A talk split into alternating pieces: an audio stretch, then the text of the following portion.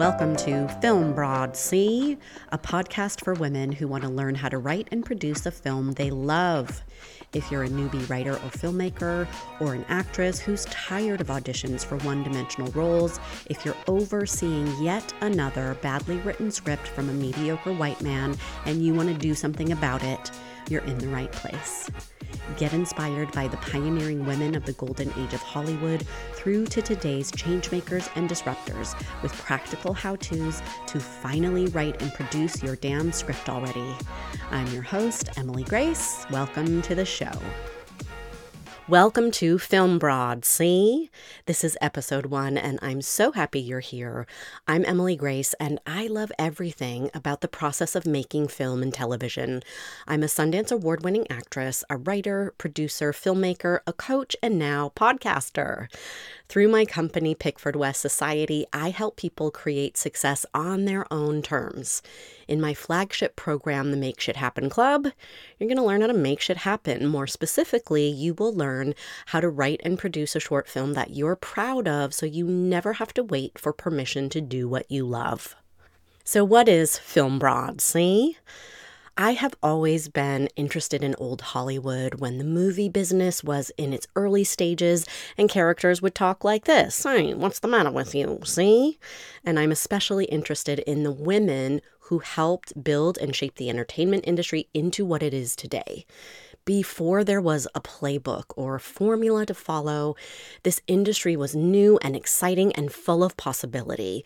Women had big roles in the industry. They were writers and directors, they were producers, they acted and started production companies. They were disruptors and changemakers wielding their power and influence the legacy of that influence is still around today. Now, of course, many women from that era were forgotten or they have never had their due in the first place, which sounds kind of familiar, doesn't it? As inspiring and illuminating as these stories are from the past, these women went through the same kind of shit that modern day women in entertainment are going through right now.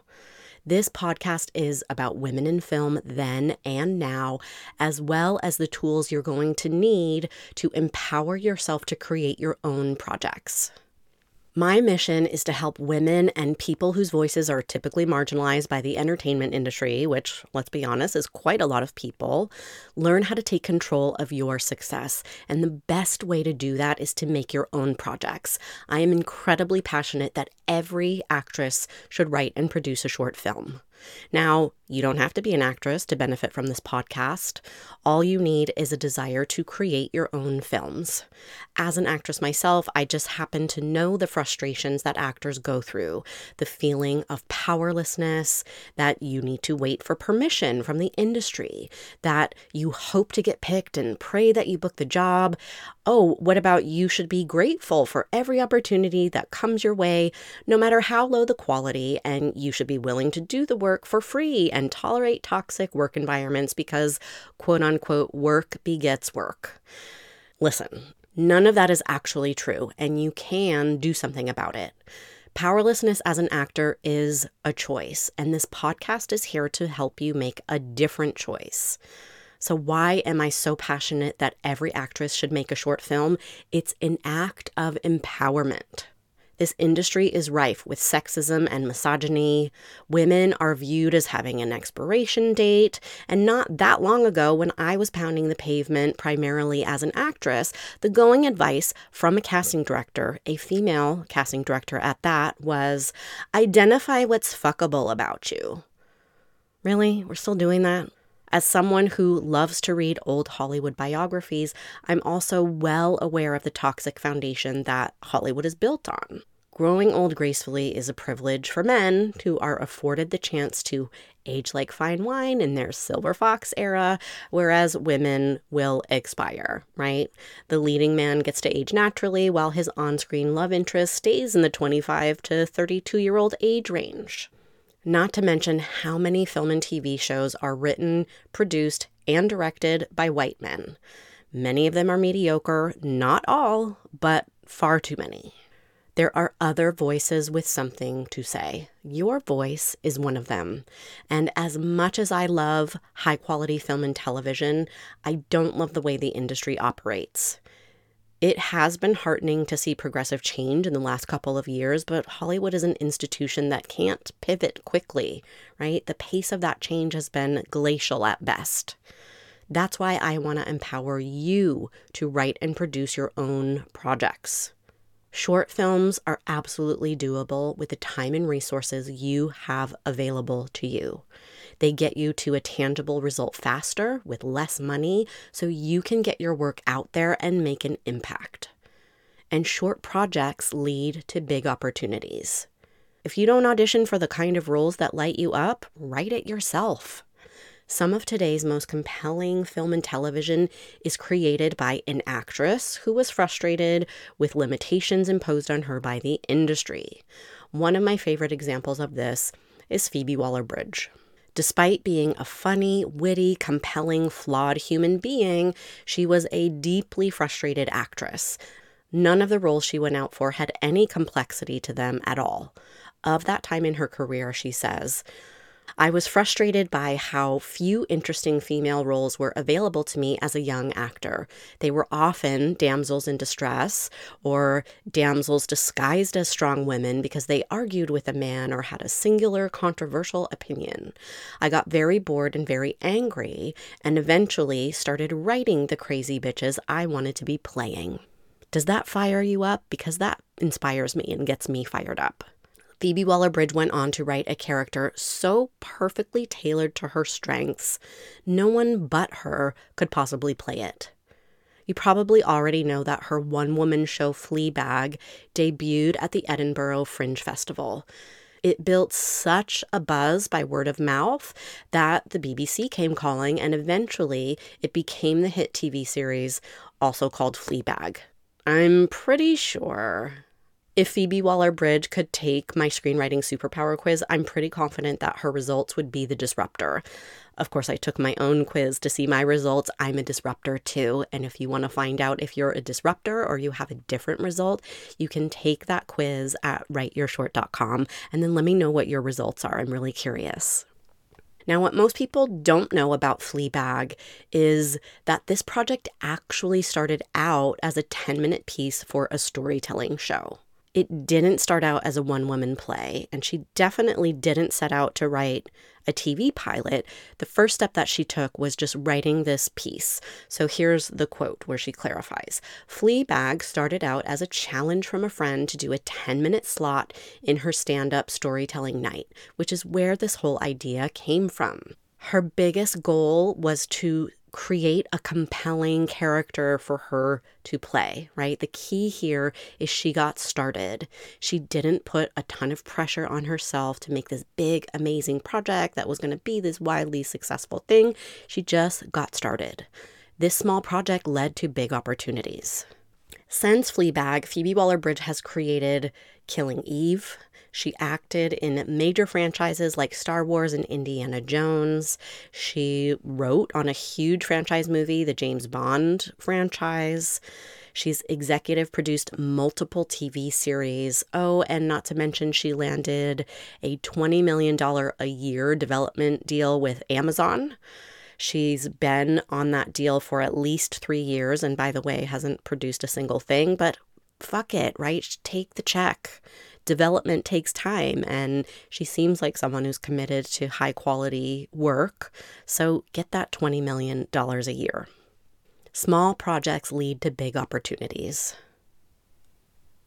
So don't discount the impact your project can have on your career if it's just a short, it's the first step to getting on the map and busting open the doors of opportunity.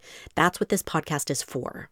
If you want to go even deeper with a lot of hands on support and feedback as you develop and produce your project, then you really belong in my Make Shit Happen Club. When you know how to write and produce a project that you love, about a story that actually matters to you, your confidence goes through the roof.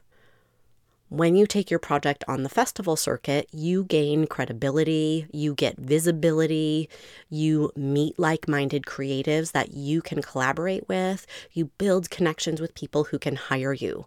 Opportunities that you couldn't have seen before suddenly present themselves when you and your work are out there in the world making a splash and getting known.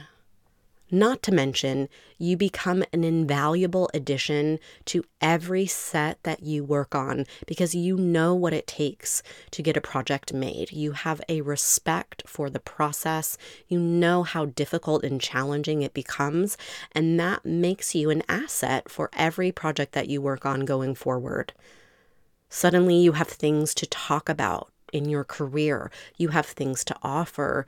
You get to show up in the industry with your hands full instead of with your hands out, begging for an opportunity that might never come if that's the way you approach your career.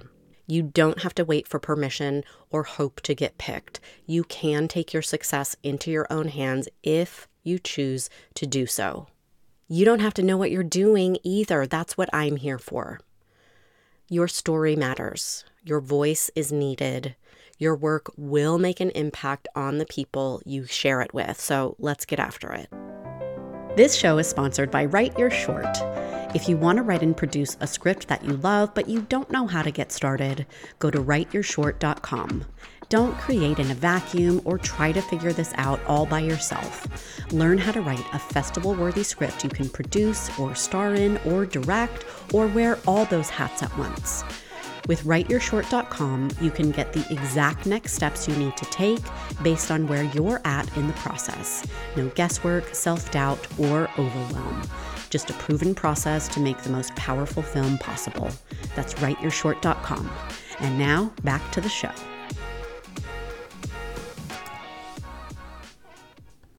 I've shared one of my modern day inspirations, Fleabag creator Phoebe Waller Bridge. Now let's switch gears to talk about old Hollywood. I decided to name my company Pickford West Society. It's a combination of two women from that era, Mary Pickford and Mae West. It stands to reason that episode one should include a shout out to the first part of that name, Mary Pickford, one of the most influential women of her time, whose impact is part of the foundation of our industry. Originally from Toronto, her family had fallen on hard times after the abandonment and subsequent death of her financially irresponsible and alcoholic father. Mary, who was born Gladys Louise Smith in the 1890s, began her professional acting career and became the family's primary breadwinner at the age of seven. Personally, I would like to see children stay out of Hollywood because it can be such a dark and predatory place for young people, but it's probably not going to happen. Her official birth year is in question because, like many an actress, it was in her best interest to lie about her age, even at the young age of seven.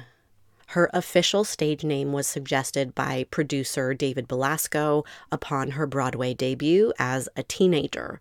Her name of Gladys Smith simply would not do for Broadway.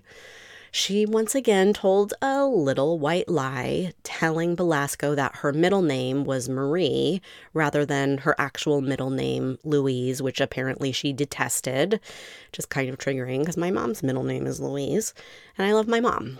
So he changed her middle name of Marie to Mary, and then he paired it with her maternal grandfather's name, John Pickford Hennessy, and thus Mary Pickford was born. At that time, theater was considered more reputable than movies, which most people, Mary included, considered cheap entertainment for the ruffians and the downtrodden. The five cent price of admission made it much more accessible than the required evening gown and the high price ticket of a night out at the theater. But movies paid well. Tons of content was being made. At that time, movies were like eight to 10 minute reels. So they were just churning out content all of the time. And Mary's family needed the money. Like when you're in survival mode, a girl's gotta do what a girl's gotta do, see? So she bit the bullet and shifted from theater to movies. At that time, it was known as Movies Not Film, which was a shortened version of moving pictures. Later, with the addition of sound, movies then became talkies, the talking pictures. While Broadway gave Mary some prestige, the pay was shit. If she was going to lower her standards by slumming it in the movies, at least she would be well paid for it. Her first contract, she was offered $5 a day, $3 a week. She negotiated to double that, and she got it. From there, she became the most famous woman in the world, one of the most shrewd and savvy business people in showbiz, and her legacy still remains to this day. Here are just a few of her contributions. She pioneered a new style of acting on film from the popular over the top grand gestures that were popular in theater to a much more natural, real world, subtle style of acting that made audiences love her. Remember, movies were new, and having that kind of connection with a character on screen was a new experience for people that was really powerful at the time. She became the world's first international superstar. She was the original celebrity. When movies first became popular, it was actually the production companies that were known by name. It wasn't the actors. And producers, of course, wanted to keep it that way so that they could pay their actors diddly squat and our recent actors and writers strikes are a prime example of how this way of thinking by producers and studio executives really hasn't changed all that much. They don't want to pay the creatives what they're worth, despite the fact that there would be no entertainment industry without the talent of writers and actors and so many other creatives. But audiences were so connected to Mary's characters, they wanted to know who that actress was. She went from being known as the biograph girl to the girl with the curls to America's sweetheart. She was America's first sweetheart to Little Mary. Her celebrity made her an extremely rich and powerful woman. And her celebrity was also kind of to her detriment. She was so beloved for her long curls and the young girls that she tended to play that the public couldn't separate Mary, the woman, from her characters. Remember, film was brand new, right? People got very attached to Mary, like the symbol of Mary, that they just weren't able to separate the difference. They refused to accept her in more mature, complex roles as she got older, which became a really huge problem for her career on screen. When she decided to chop off her curls, it became an international incident. Long before Felicity and Julia Roberts decided to chop their hair off, which also created waves, Mary was the first to create an international incident for a haircut. She moved from studio to studio to garner higher pay, and she was consolidating her power along the way. She was the first Hollywood star to produce her own films. She cared really deeply about quality and she also wanted creative control of her projects. So she was able to produce her own projects in partnership with a studio, but later she became really disillusioned by it. She was very tired of being used as a pawn by the studio. So at that time, studios would force movie theaters into what was called block booking, meaning a block of films that the movie theater had to buy sight unseen. They didn't even know necessarily what titles they were buying, but they had to buy them if they wanted to be able to buy that super popular money making Mary Pickford picture.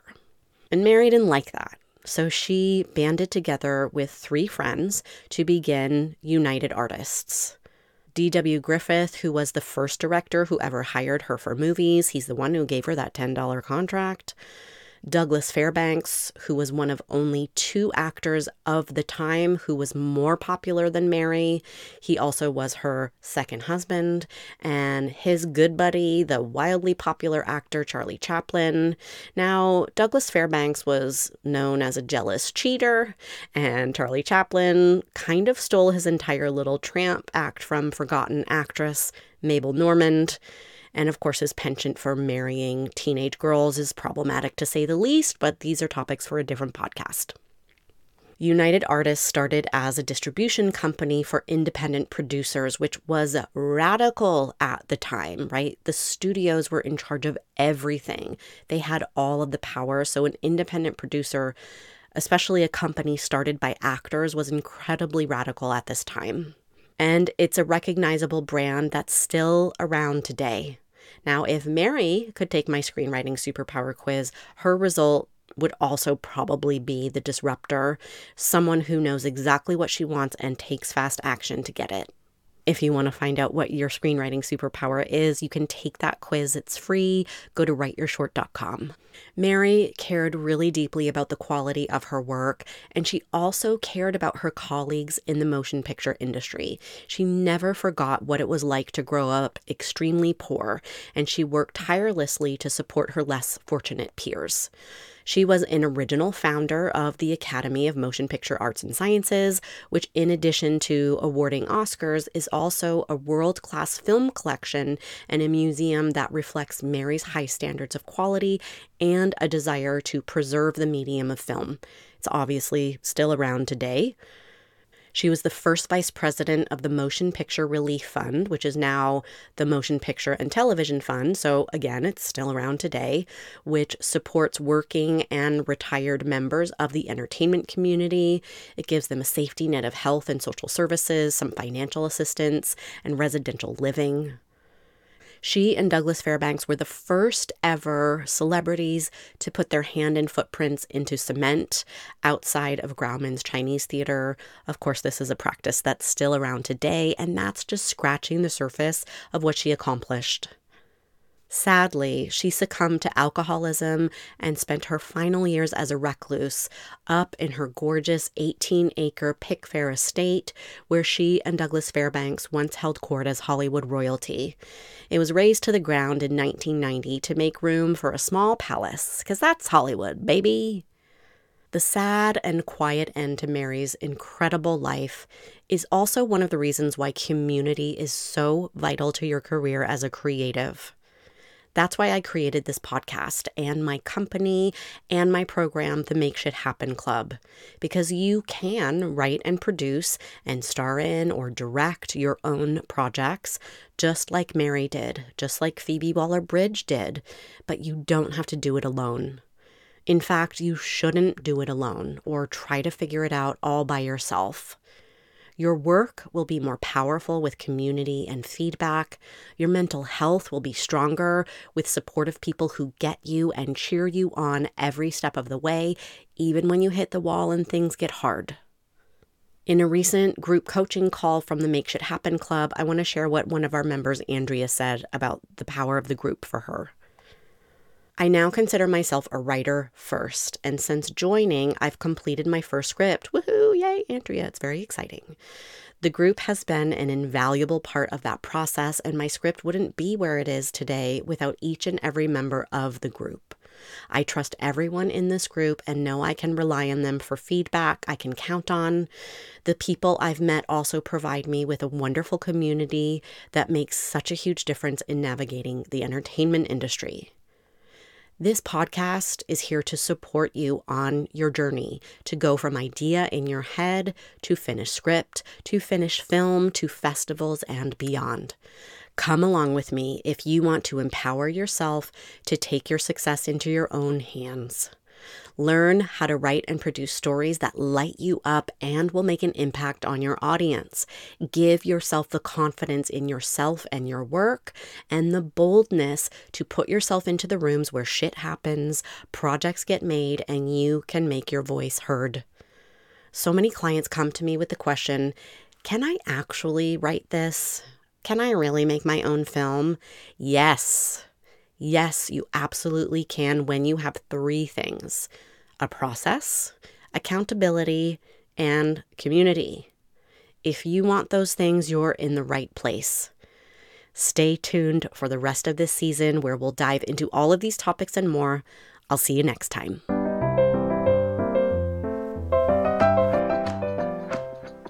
If you enjoyed the show, remember to subscribe and even better, leave a five star review. Ready to finally write your damn script already? Go to writeyourshort.com to get started and connect with me on TikTok at Pickford West Short Film Lab. Your story matters, and who better to tell it than you? Stay tuned for the next episode, and I'll see you there.